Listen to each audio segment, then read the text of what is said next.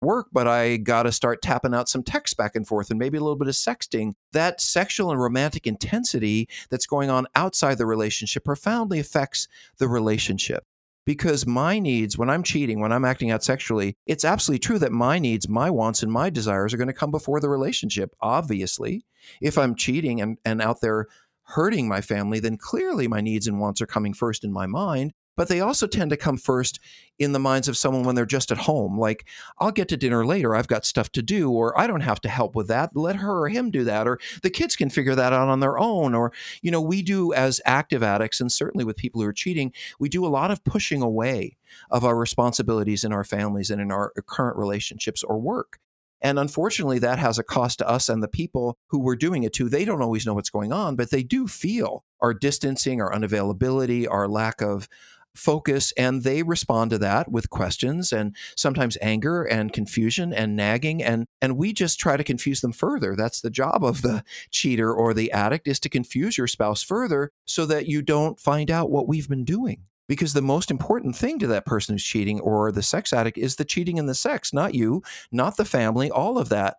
Now, here's a good question, by the way. People often talk, we talk a lot about narcissism, and people say to me, "Well, does that mean my partner is a narcissist?" I mean, you're telling me that when he or she cheated, when they did this, they put me completely out of mind, and they didn't care about me at all or the consequences, and they just went and did this, and they justified it to themselves. And now, how do I know that they don't lie about everything? How do I know that they're not a sociopath and all of that, and certainly a narcissist?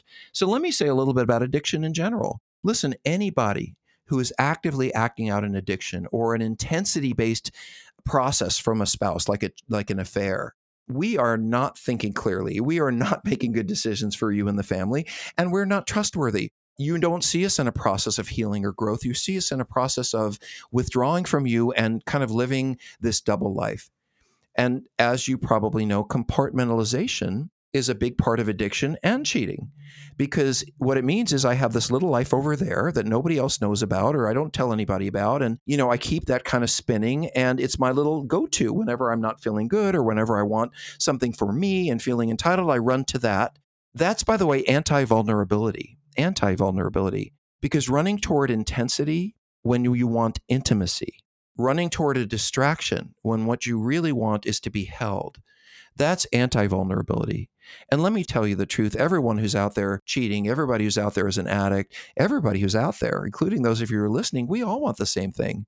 Ultimately, we want to be loved, we want to be a part of, we want to go home. I love that phrase. I, in fact, I love that word. H O M E has always been one of my favorite words in the language. I've been thinking lately, and I'm going to give this to you guys something about abuse, trauma, and cheating and addiction which is that you know the person who grew up in a fairly chaotic traumatic childhood or experience